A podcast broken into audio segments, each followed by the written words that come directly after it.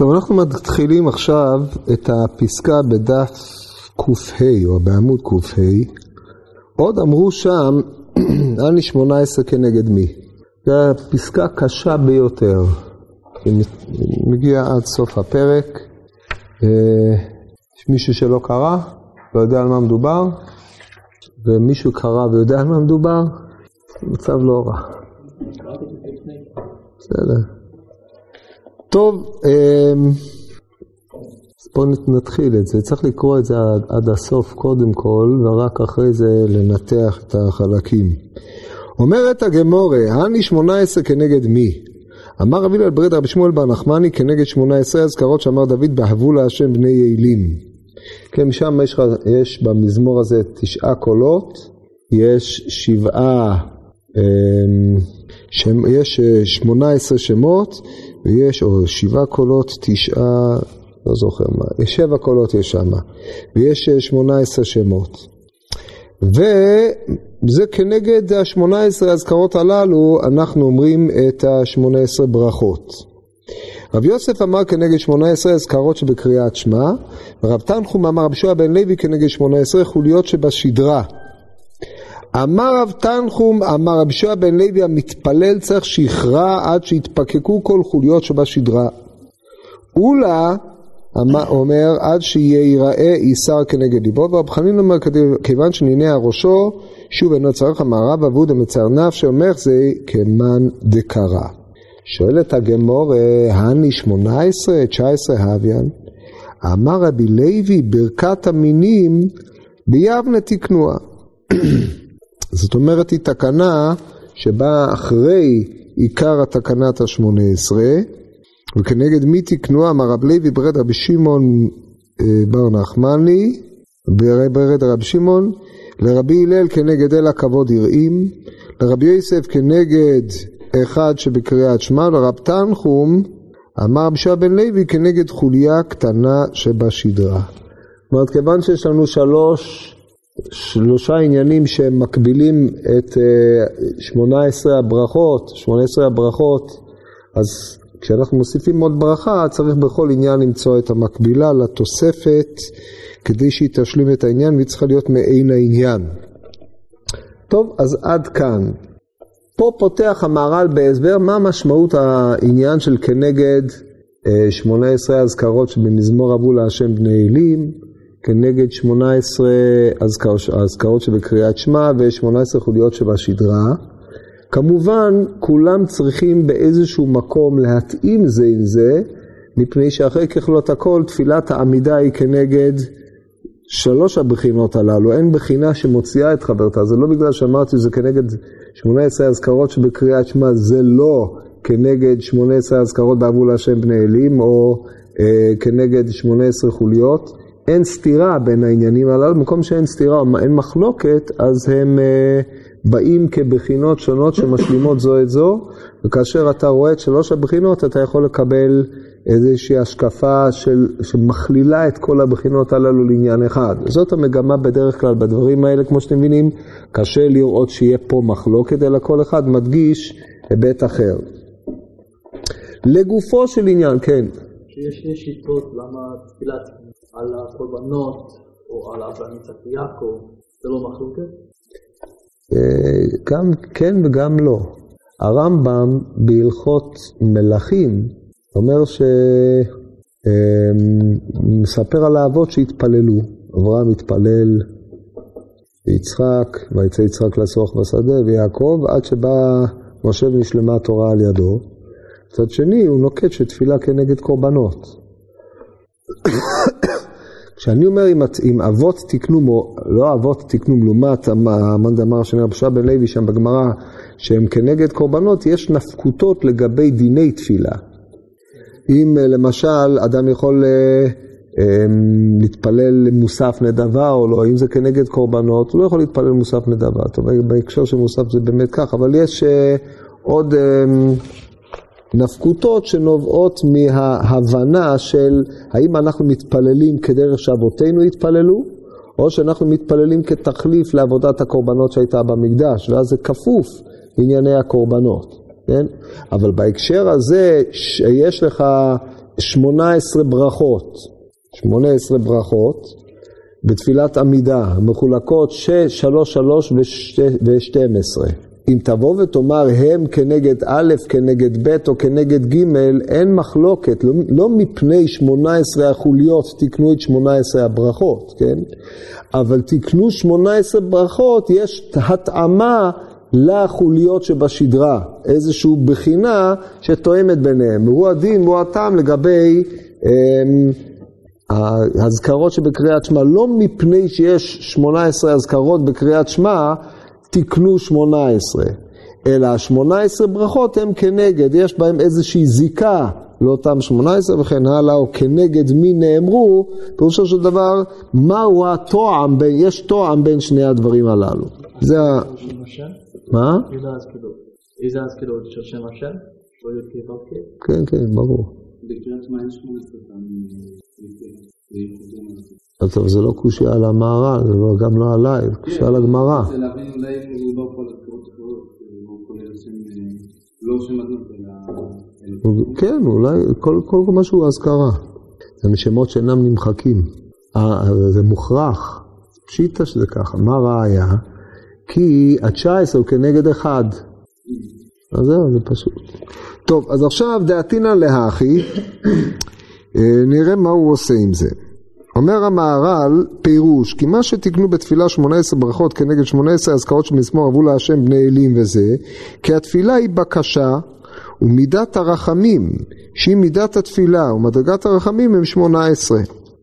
ולפיכך דוד המלך במזמור אבו, ששם הזכיר זין קולות, שרצה לומר שכל השם וכוחו אש, שהוא מידת הדין מתפשט בכל הצדדים, שהצדדים הם שישה כנגד שישה, שש קצוות והאמצעי, שישה קצוות והאמצעי, באותו מזמור עצמו הזכיר שמונה עשרה שמות כנגד מידת הרחמים שלו, שהוא מדרגה על מדרגה, וכמו שהזכיר זין אות כי כל השם, וכוחו מתפשט במידת הדין ככל השבעה, דהיינו בשש קצוות ובאמצעי, ואחר כך הזכיר שמונה עשרה השמות, האזכרות כנגד מידת הרחמים, שמידת הרחמים מתעלה רחמים על רחמים עד י"ח אזכרות, ודבר זה ידוע.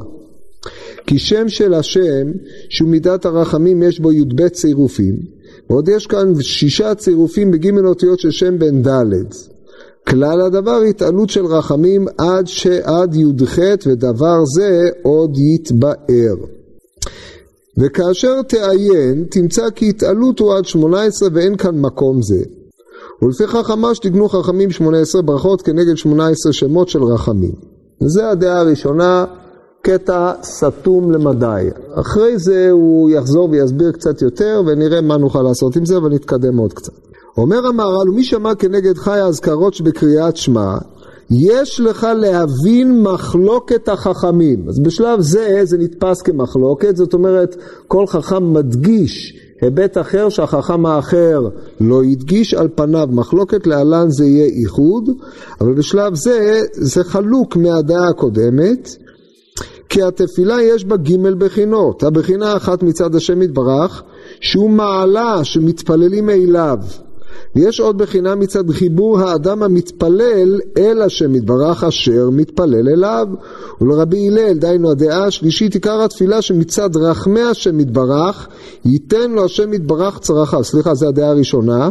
עיקר התפילה מצד רחמי השם יתברך, שייתן לו השם יתברך צרכיו, ולכן תקנו 18 כנגד מידת הרחמים של השם יתברך, והם 18 שמות שנזכרו, 18 שמות שנזכרו במזמור אבו להשם בני יעילים. כי אלו י"ח שמות נזכרים על השם יתברך כמו שפירשנו. ולמאן דאמר נגד י"ח אזכרות שבקריאת שמע, סבר כי התפילה שאדם מתפלל אל השם יתברך, כי ראוי שייתן לו השם יתברך צורכו במה שהוא יתברך אדון ומלך אל האדם. והאדון ראוי שיהיה מפרנס את עבדו. וכך תקנו כנגד י"ח שמות שבקריאת שמע, כי קריאת שמע הוא מלכות שמיים שממליך האדם את בוראו עליו, והמלך ראוי לפרנס את אשר תחתיו. לכך תקנו 18 ברכות בתפילה כנגד 18 שמות שבקריאת שמע. כי מפני שמלכותו יתברך הוא על האדם, ירחם על האדם וישמע תפילתו. ולמאן דאמר כנגד י"ח חוליות שבאדם, כי החוליות הם קומתו. וכאשר הוא עומד לפני השם יתברך בתפילתו, מכניע כל קומתו כמו העבד שעומד לפני האדון שלו. לכך תקנו י"ח ברכות בתפילה שעל ידי שהוא עומד לפני השם יתברך, כמו העבד שעומד לפני רבו, בזה מכניע כל קומתו לפני השם יתברך, ובשביל זה ראוי לרחם עליו. אז יש לנו פה שלוש בחינות מובחנות שאינן תלויות בפרשנות הרזית שהוא מרמז אליה פה על, הש... על הרחמים על רחמים ועוד כל מה שכרוך בעניין הזה, אבל אתם רואים הטרמינולוגיה שונה בכל בחינה הוא מזכיר היבט אחר, ותכף נחזור לפרט את זה. אז עד כאן, מבחינת נקודות הוויכוח, הדברים די ברורים, אני אחזור ואסביר את זה עוד מעט. אבל נגמור לקרוא את כל הפסקה עד הסוף, כי רק על פיה אפשר להבין את מה שנאמר בהתחלה. ויש לך לדעת שכל אלו שלושה, חכ... שלושה חכמים, דעת אחת להם כאשר תבין. אשר על כן אמרתי קודם לכן שכשהוא נוקט במונח מחלוקת, אין כוונתו למחלוקת כמו שאנחנו רגילים, מחלוקת בגמרא, אחד פותר ואחד מחייב, שאין ביניהם נקודת אה, שיתוף, אלא מחלוקת הם מייצגים בחינות אחרות שבעניין התפילה. כאשר תבין, הוא כמובן לא הסביר את זה, כי כל אילו דברים, צריך כנראה לגרוס ולא דברית, כל אילו דברים הם 18, אז הן 18 אזכרות שבאבולה שהם בני אלים, וכן 18 אזכרות שבקריאת שמע, וכן 18 חוליות שבשדרה, הכל רמז אחד. ולעומק הדבר אי אפשר לכתוב עוד מזה. טוב, אז אי אפשר. אחרי זה הוא כותב, ויש לך לדעת, כי החוליות שבשדרה הם מחולקים. י"ב חוליות שיש להם צלעות גדולות כאשר ידוע, ושישה הם בלא צלעות גדולות. וכן תמצא בתפילה שמחולקים י"ב ברכות הם צורכי האדם, ואלו ג' ראשונות וג' אחרונות הם שבח המקום. ומזה תדע כי כל אלו דברים הם בחוכמה עליונה. וכן תמצא ג' אותיות משם בן ד', על ידי גלגול נעשה ממנו שש, שישה שמות, וכשצרף עוד על אילו ג' אותיות הה' האחרונה שבשם הגדול, נעשה מזה י"ב שמות, כמו שידוע, והם י"ח שמות של רחמים. גם מזה תבין כי שש שמות נעשים מן צירוף ג' אותיות של שם הגדול, וכנגד זה תקנו ג' ראשונות וג' אחרונות, הכל בשבח המקום. ותקנו י"ב ברכות כנגד י"ב שמות היוצאים מן השם, כאשר תחבר לו ה' האחרונה, ואילו ברכות הם צורכי האדם שמושפעים אל האדם מצד ה' האחרונה של שם, והבן הדברים האלו מאוד, כי דברי חוכמה אין תכלית, או דברי חכמים אין תכלית לעומק שלהם. כלל הדבורים, וכל הדברים אשר ביארנו למעלה כשמונה עשרה ברכות שתקנו חכמים הם של רחמים, ובמידת הרחמים יש י"ח. וכאמר שם, וכאמר שם כי למלשינים אל תהי תקווה, תקנו לפי הדעת. טוב, אחרי זה נוסיף את זה. אז אנחנו נתחיל מהסוף ומזה נתחיל להתגלגל. המהר"ל טוען ש... תפילה, לפי הדעה הראשונה, תפילת שמונה עשרה כנגד שמונה עשרה אזכרות שבהבו להשם בני אלים. שמונה עשרה האזכרות הללו הם בחינת רחמים על רחמים. לוקח המהר"ל את המזמור, מזמור כ"ט, אבו להשם בני אלים, יש שם שבעה קולות, כל השם על המים, כל השם אה, בכוח, כל השם בהדר, יכולל איילות, יחס סוף יערות, כל השם באש.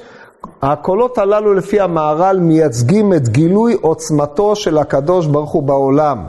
גילוי העוצמה, גילוי הכוח, גילוי הדין שהקדוש ברוך הוא עושה בעולמו. זה בחינת שב, שבעה הקולות הללו. שבעה הקולות הללו, כמו כל שבע אצל המהר"ל, מתחלקים לשש ואחד.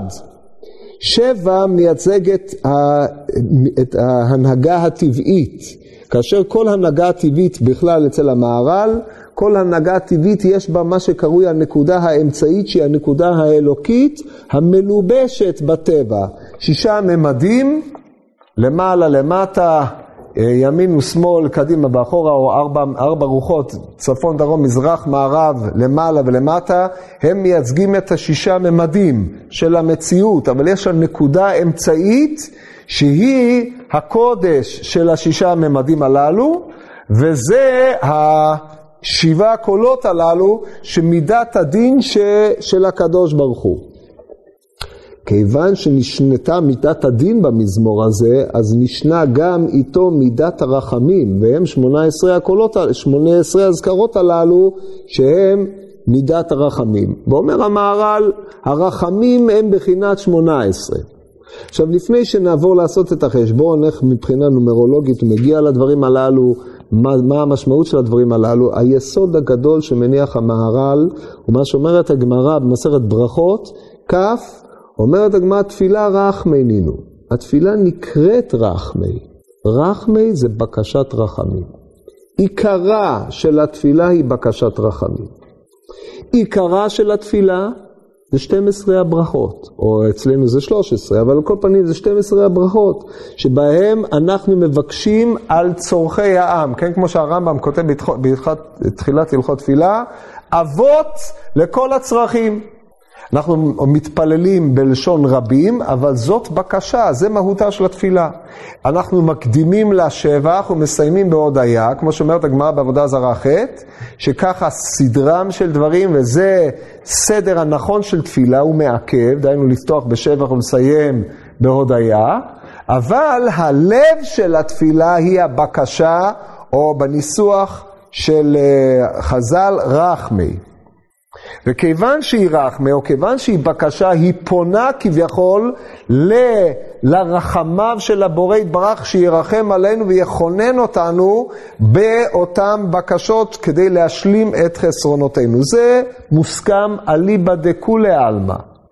אלא שהמחלוקת בין החכמים היא על איזה היבט אנחנו מפנים את הרחמים, לאיזה בחינה או מאיזה, כן, באיזה בחינה הרחמים הללו נידונים. עכשיו נחזור לראות את הלשון של המהר"ל בפנים, לסדר אותה דבר דבור על אופניו. אז נתחיל עוד פעם מחדש, פירוש. כי מה שתקנו בתפילה 18 ברכות כנגד 18 אזכרות של מזמור אבו להשם לאלים לזה, כי התפילה היא בקשה ומידת הרחמים, שהיא מידת התפילה. אומר פה המהר"ל שני דברים.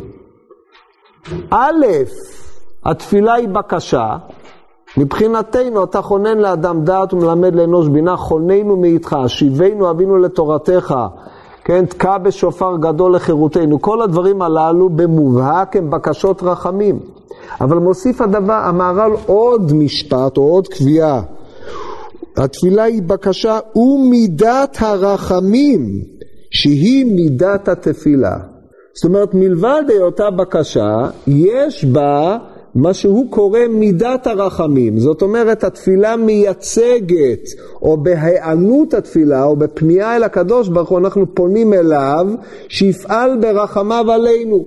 כן, אנחנו לא מתפללים אל מידת הרחמים, חס ושלום, כמו שכתוב אליו ולא אל מידותיו, אלא אנחנו מתפללים אל השם יתברך שיתלבש במידת הרחמים וישפיע את טובו עלינו. לכן התפילה היא מידת הרחמים, זאת אומרת היא פנייה אליו לפעול ברחמים.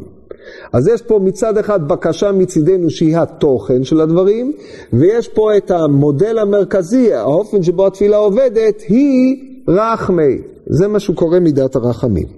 והואיל וכך, היא מותאמת יפה עם, עם המזמור הזה של אבו להשם בני אלים. ומדרגת הרחמים הם שמונה עשרה. עכשיו תכף נראה למה. פירר דוד המלך במזמור אבו להשם שהזכיר זין קולות, שרצה לומר שכל השם וכוחו אש ומידת הדין מתפשט בכל צד, דהיינו העולם הזה מונהג על פי הדין, ופה אנחנו מגיעים לה, להבנה הזאת. בעצם העולם מונהג על פי חוק ודין. דין זה חוק. זה דברים שיש לו, להם חוקיות, יש להם גבול, והגבול הזה הוא מה שנותן קיום לכללות העולם. בלי החוקים העולם, האדם לא יכול היה לדרוך פעמיים על הקרקע. על אף אה, אי אילו דעות שלא רואות את העולם כך, אנחנו, אה, מידת הדין היא החוק שהקדוש ברוך הוא חקק שעולמו יתנהג כפי שהוא מתנהג. ובזה מתגלה כוחו של הקדוש ברוך הוא. אבל בתוך מידת הדין מלובשת בפנימיותה מידת הרחמים. מפני שאם העולם היה מתנהג אך ורק על פי הדין, לאדם לא הייתה עמידה. דבר אחד. דבר שני, האדם זקוק מעבר לחוקיות עצמה כדי שהוא יוציא תעודתו אל הפועל, הוא נברא חסר. ואם הוא היה רק סומך על החוקיות העולמית, הוא היה נשאר חסר, הוא לא היה משלים את עצמו אף פעם. אולי בתור, אה, אה, בהיבטים החייתיים שבו הוא היה יכול להסתדר, אבל בהיבטים הרוחניים שלו, אדם לא יכול היה להסתדר בלי שהקדוש ברוך הוא מסייע לו. ולכן באה התפילה, התפילה היא ההשלמה של האדם, ורחמיו של האל יתברך על האדם שהוא חסר וצריך אל ההשלמה. באותו מזמור עצמו אומר המהר"ל הזכיר 18 שמות כנגד מידת, מידת הרחמים שלו שהוא מדרגה על מדרגה. כמו שהזכיר זין קולות, כי כל השם וכוחו מתפשט במידת הדין ככל השבעה, הם שישה קצוות ואמצעי. אחר כך הזכיר 18 אזכרות כנגד מידת הרחמים, שמידת הרחמים מתעלה רחמים על רחמים עד 18 ברכות, ודבר זה ידוע. כי שם של השם הוא מידת הרחמים. בגדול זה עובד באופן הבא. יש י"ב צירופים לשם הוויה, דהיינו ארבע עצרת חלקי שתיים, כיוון שיש שם שני ה'. הדבר הזה, י"ב אה, צירופים הללו הם כנגד, הם, הם מפורטים אה, בספרות קבלית קדומה, ספרות אה, מצויה, ספר שערי הוראה, בספר מערכת האלוקות ועוד, הם, הם, הם מדברים על ההתפרטות של שם הוויה, שכל שבט מייצג איזשהו צירוף, מייצג איזשהו כוח שהקדוש ברוך הוא מנהיג בו, או הקדוש ברוך הוא נוהג בו בעולמו, כמו שכל שבט יש לו את האפיון ואת הייחוד שלו, סך הכל יש י"ב צירופים כאלה, כי הה' חוזרת פעמיים. הצירופים האלה הם נקראים מידות הרחמים. מידת הדין זה שם אלוקים, אל, כוח, אבו להשם בני אלים, לישנא דתקיפות. הפנימיות של אותה מידת הדין היא שם הוויה ברוך הוא, כמו שכתוב כי שמש ומגן השם אלוקים, שם אלוקים הוא מגן על שם הוויה, שהוא הפנימיות המנהיגה את העולם, והיא מנהיגה את העולם בי"ב צירופיה. כנגד מחנה ישראל, ככה זה מחולק. זה הרובד הראשוני. על גבי זה יש עוד שש, שם י"ק ו'. י"ק ו' זה שיש לו שלושה צירופים. שלוש עצרת זה שש. מה היחס בין שם הוויה לשם י"ק ו'? אז בגדול אנחנו יודעים שי"ק ו' במילוי אלפין זה 39. דהיינו אם אתה לוקח, כותב את שם הוויה י"ק ו' עם אלפין, מה שקוראים מילוי, מילוי אלפין, אז זה מה? 45 זה בחינת אדם, אבל בחסרון הה' י"ק ו' זה ל"ט, בבחינת כי טל אורות טליך ובארץ רפאים תפיל, כמו שכתוב, הגמרא אומרת, כל uh, המשתמש באור תורה, אור תורה מחייהו, ושאינו משתמש באור תורה, אין אור תורה מחייהו. טל הזה, זה השפע האלוקי השופע על האדם. השפע, זה הרחמים הגמורים של השם יתברך. כאשר הרחמים הללו הם משפיעים אל העולם, המידה, ההי האחרונה, היא כביכול המקבלת את אותם שפע. כן, זה מה שקרוי בספרות אחרת, אה, זער ונוקבה או קודשא בריחו ושכינתי. כשאנחנו אומרים לשם, מי שאומר, כן, תלוי אם אתה אשכנזי, או שאתה אשכנזי נוח, אם אתה ספרדי אתה ודאי אומר, אומרים לשם ייחוד קודשא בריחו ושכינתי, כן? רוב האומרים. היה זה גם פולמוס, ולא ניכנס לפולמוס הזה. אבל רוב האומרים, אומרים את זה בלי שום בעיה, לא ידעו מימינה, הכל טוב, בסדר. ייחוד קודשא בריחו ושכינתי זה ייחוד המידה הזאת הנקראת מידת התפארת, שהיא השפע שהקדוש ברוך הוא שופע, ושכינתי זה מידת המלכות. שהיא גילוי כבודו של השם יתברך בעולם, כמו שאנחנו אומרים, ברוך שם כבוד מלכותו לעולם, את גילוי הכבוד. אז הייחוד הזה הוא גילוי עליון שנעשה על ידי קיום המצוות בישראל או על ידי קבלת עול מלכות שמיים. זה לשם ייחוד קודשא בריחו ושכינתי במדרגה הנעלה. קודשא בריחו מיוצג באותיות י' ה' ו', שהם כנגד אש, מים ורוח. היינו הכוחות המשפיעים, וההא האחרונה היא מייצגת את האפר, מידת המקבל, כאשר השלמות שלהם יוצרת את העולם, כמו שכתוב כל זה בספר יצירה ברמיזות, ואם כן, יש לנו מידה, רחמים על רחמים. רחמים העליונים זה מידה שנקראת מידת התפארת, י"ק ו'. ו' קצוות, יש י', ה' וו', והוא רואה אותם פה במכלול שלם, למרות שבדרך כלל מחלקים אותם לשניים, אבל אנחנו רואים אותם כמכלול שלם, שם השפע האלוקי העליון. זה רנפין מה שקרוי, האדם על הכיסא. ויש את ההא האחרונה שבשם שכאשר היא שלמה עם י' ה' ו' ה', זה שם הוויה ברוך הוא, שהוא שם שלם, שהוא מידת הרחמים המניעה את העולם בפנימיותו. אז יש רחמים על רחמים. דהיינו השפע היותר עליון ששופע, משלים על מידת הרחמים, מידת שם הוויה ברוך הוא, וזה פנימיותו של עולם הדין. כאשר אנחנו פונים אל השם יתברך, ורחמי רחמי מכוון כנגד מידת התפארת, היא הקו האמצעי, גם למידת שם הוויה, כי הרי השפע בא ממידת המלכות, ואל מה שמעליו, מידת התפארת שהיא קרויה מידת הרחמים, מהמידה הממצעת בין החסד ובין הדין. זה, כל הדברים הללו הם דברים שהוא רומז אותם פה, הוא לא נכנס להם, הוא לא קבליסט במובן הטרמינולוגי, הוא לא, הוא לא משתמש בטרמינולוגיה קבלית, הוא משתמש במיעוט מאוד של מושגים ורמזים. אבל זה רק מה שקצת לפתוח את השער כדי שתבינו מעט מן המעט בדברים האלה. אבל כל פנים, כל מגמתו היא לומר שתפילת העמידה, נקודת ראות של הבו להשם בני אלים, היא פנייה אל הקדוש ברוך הוא לנהוג ברחמיו עלינו. כאשר ניהוג ברחמים זה לא כמו שאדם מרחם על שחיטת התרנגול כלשון הרמב"ם, זה דרך הנשים והקטנים והשוטים. עמי הארץ, אלא מידת הרחמים זה לנהוג, בפנימיות, לנהוג איתנו כפי פנימיות הנהגת העולמות. פנימיות הנהגת העולמות היא בשם הוויה ברוך הוא, ובצירוף של שם י"ק ו' המשפיע אל ההא התחתונה שבשם, וממנה באה מידת ההנהגה ברחמים אל עם ישראל. זה המגמה של התפילה. המקבילה של זה, זה כמו שהוא אמר כאן, כלל הדבר התעלות של הרחמים הוא עד י"ח דבר זה עוד יתבהר וכאשר תעיין תמצא כי התעלות הוא עד י"ח ואין כאן מקום זה, אז אין כאן מקום, אז גם לי אין מה להגיד על זה, גם לא יודע מה עוד להוסיף על זה, ולפיכך אמר שתקנו חכמים 18 ברכות כנגד 18 שמות של רחמים. אחרי זה הוא כותב, יש לך להבין מחלוקת החכמים, אנחנו נחזור לראות איך המאן דאמר של האזכרות, מה המשמעות של שיטתו. הוא כותב כך: הבחינה אחת מצד השם יתברך שהוא מעלה שמתפללין אליו ויש עוד בחינה אחרת מצד חיבור האדם המתפלל אל השם יתברך כאשר מתפלל אליו. אז בואו נראה את בחינת המעלה. הוא כותב לרבי הלל עיקר התפילה שמצד רחמי השם יתברך ייתן לו השם יתברך צרכיו, ולכך תקנו שמונה עשרה ברכות כנגד מידת הרחמים של השם יתברך, והם שמונה עשרה שמות, כי אלו השמונה עשרה נזכרים על השם יתברך. זאת אומרת, תפילת העמידה היא פנייה אל השם יתברך, שיתלבש ברחמיו, במידת הרחמים, וינהיג אותנו בהם. זאת התפיסה.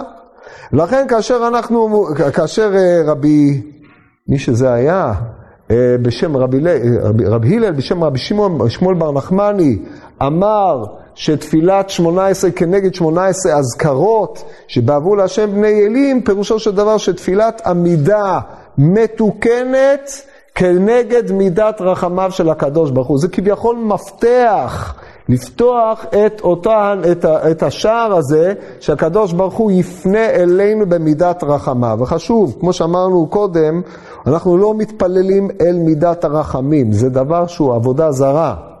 על זה צעקו על המקובלים הקדומים, שאתם מתפללים אל הספירות, כל זה זה הפולמוס הגדול, מלחמת מצווה, של הרש המעילי, אבל, וכבר אמרו אליו, זה דרשה שהיא לא מופיעה בש"ס, בראשון, בספרות חז"ל, דרשה זוהרית, אליו ולא אל מידותיו. אלא כמו שבאירוע חכמים, שאנחנו פונים אליו שהוא יפעל במידת רחמיו עלינו.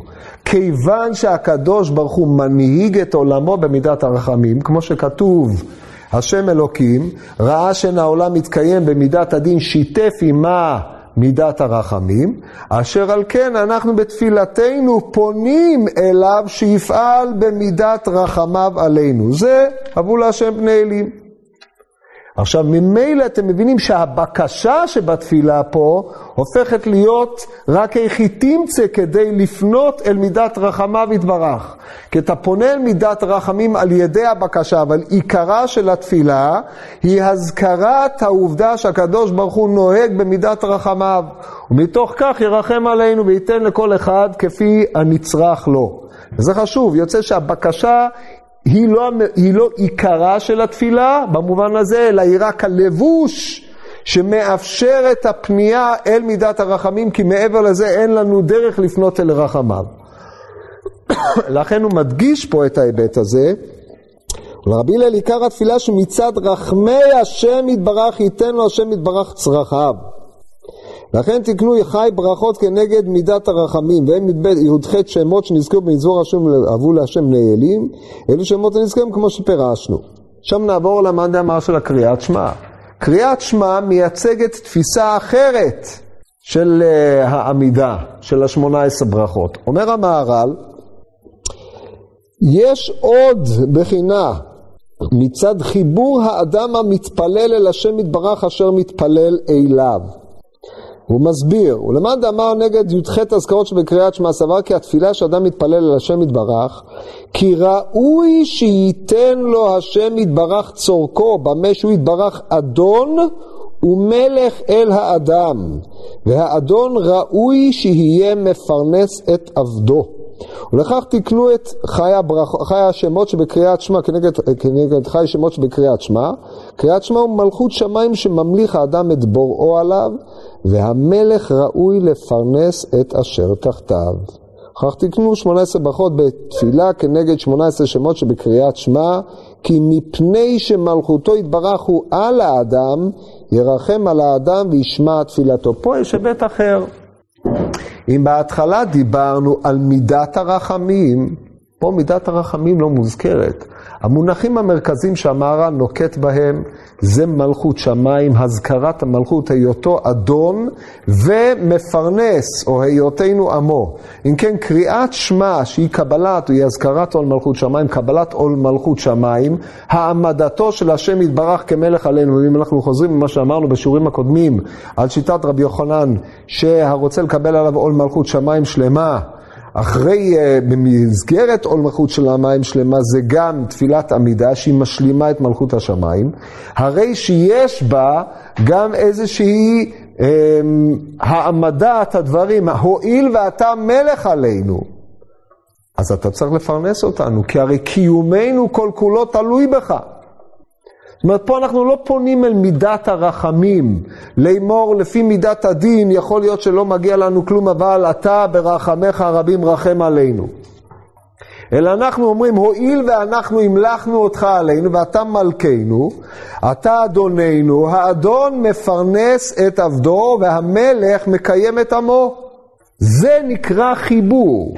חיבור פירושו של דבר, אין מלך בלא עם, והואיל ואתה המלך, אתה מקיים את העם, העם מתקיים על ידי מלכו.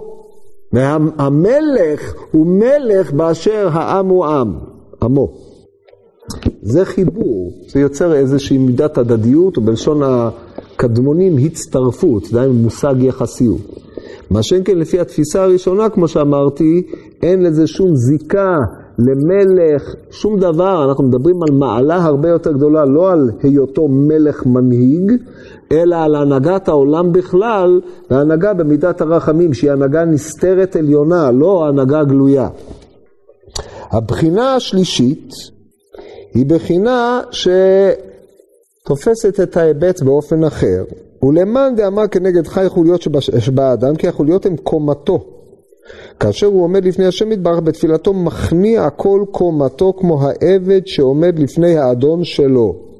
וכך תקנו שמונה עשרה ברכות בתפילה שעל ידי שהוא עומד לפני השם יתברך כמו העבד שעומד לפני רבו בזה מכניע כל קומתו לפני השם יתברך ובשביל כך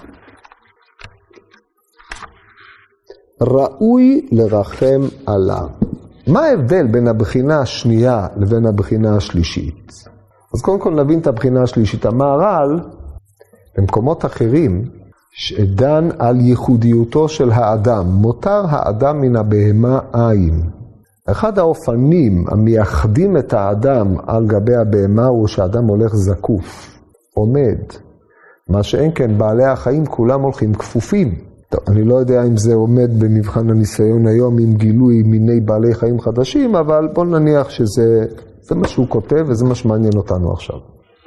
הזקיפות קומה של האדם היא מורה על מעלתו היתרה, על זה שהוא מלך בתחתונים. עד כדי כך כתוב במדרש, שרצו מלאכי השרת לומר לפני האדם קדוש. וודאי וודאי ירדו בדגת הים ובעוף השמיים בכל הארץ ובכל חיה הרומסת על הארץ, זה בגלל מעלת הזקיפות של האדם, שהוא מורה כמלך על העולם. כאשר אדם עומד בזקיפותו, שהיא פועל יוצא של עמוד השדרה שלו, עומד לפני השם יתברך בתפילה, הרי בזה הוא כופף את קומתו לפני השם יתברך, לומר, אני עבד ואתה האדון. בניגוד לעמדה הקודמת, שם המונחים היו מלכות שמיים, אדנות ומלכות, ואנחנו עם והוא צריך לפרנס את העם, הרי שפה אנחנו עוברים למושג של פרט, עבד, אדון. האדם, האינדיבידואל, מכניע את היש... הייחודיות שיש בו באשר הוא זקוף, באשר הוא בעל מעלה, אותה הוא מכניע לפני השם יתברך. ואומר, אמנם אני זקוף, אמנם אני נבראתי באופן שכביכול אני רודה בדגת הים ועוף השמיים, מה שכרוך בעניין הזה, אבל אני העבד של השם יתברך. ואני באתי להביא לידי גילוי כבודו בעולם. זה עבדותו עושה את רצון אדונו. ועל כן מצד שבאתי לעשות את רצון האדון, אני מבקש את הבקשה, כן, כמו שכתוב, כעיני עבדים אל יד אדוניהם, כעיני שפחה אל יד גבירתה, כן, עינינו אל השם אל אלוהינו עד שיכוננו, כך אומר התהילים. זה עיני עבדים אל יד אדוניהם, זה עמדת המבקש. ומצד זה הוא מעורר את רחמי האדון עליו. נמצא שיש לנו פה שלוש בחינות, זה לא בחינת חיבור, כי אין לעבד ולאדון חיבור. אמנם הם מושגים מצטרפים, כי אין אדון בלא עבד ואין עבד בלא אדון, אבל העבד עושה את רצונו של אדונו. ומצד עשיית רצונו הוא זקוק למילוי הצרכים שלו כדי שהוא יוכל לעשות את רצון עבדו. העם מגלה את כבוד המלך. מצד גילוי כבודו של המלך הוא תלוי במלך, וכמו שאומרת הגמרא, באו לדוד, אמרו, דוד המלך פרנסנו. אמר לו, הגמרא מפורסמת, ברכות דף ט"ז, עמוד ב', פשטו ידיכם בגדוד, אין הבור מתמלא מחולייתו, וכל ה... אמרתם ברכות פעם. שם מתחיל הש"ס, כן? כדאי ללמוד את זה, ידוע. אם לא, זה... זה תפקיד המלך, פרנס, לדאוג לפרנסת העם. אז זה היבט שונה לחלוטין מההיבט הקודם. אז אם כן, יש לנו פה שלושה היבטים, היבט אחד מצד מידת הרחמים, שזאת ההנהגה העליונה שהקדוש ברוך הוא מנהיג את עולמו בנסתר, היבט אחר מצד מלכותו של השם יתברך, שזה ההיבט המתגלה בקבלת עול מלכות שמיים בקריאת שמע, וההיבט השלישי הוא מצד היותי, היות כל אחד ואחד כופף את קומתו ועבד לעשיית רצון השם, ולא לעשיית רצון עצמו. שלושת ההיבטים הללו הם שלוש עילות מחולפות לבקשת רחמים מהשם יתברך. כן, כל אחד לפי עניינו. רק נסיים את הפרק, או נקרא עוד טיפה. ויש לך לדעת שכל אלו שלוש החכמים דעת אחת להם כאשר תבין. למה? מפני שבאמת רחמיו של הקדוש ברוך הוא מתגלים בגימל מדרגות. הם מתגלים, או הם קיימים בשלוש מדרגות, הם קיימים בעולם העליון, הנסתר, שהוא עולם ההנהגה הפנימית. הם קיימים בגילוי כבוד המלכות של הקדוש ברוך הוא על ידי כללות העם, והם קיימים ביחס לכל יחיד ויחיד. וכיוון שהם קיימים בשלוש מדרגות, הרי הם דעת, דעת אחת, הם לא נוגדים זה את זה, הם מדברים במישורים שונים שכולם מצטרפים לשיעור קומה שלם. אז זה כנראה ההסבר במה שהוא אומר כאן. לאחר מכן הוא אמר שהחוליות מחולקות, שוב, חלוקת החוליות מתחלקת ל-12, 12, 6, 6, או איך שזה לא יהיה, 12 ו-3, 3, או 12 ו-6, זה כנגד 12 הבקשות, שזה עיקרו של האדם, החגת שבאדם, העיקר שבאדם. יש לך עוד שלוש לפנים ושלוש לאחור, שהן אינן נוגעות לבקשה, אלא להכרה בגדלותו ושבח של הקדוש ברוך הוא, שזה רחמים על רחמים. הרחמים הנובעים, הנשפעים משם הוויה השלם, ממידת המלכות, הם ה-12.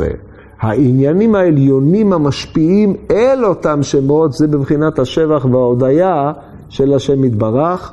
זה השלוש העליונים והשלוש התחתונים. הוא הדין לגבי קריאת שמע, נשאר לנו רק את המדרגה האחרונה, הקטנה.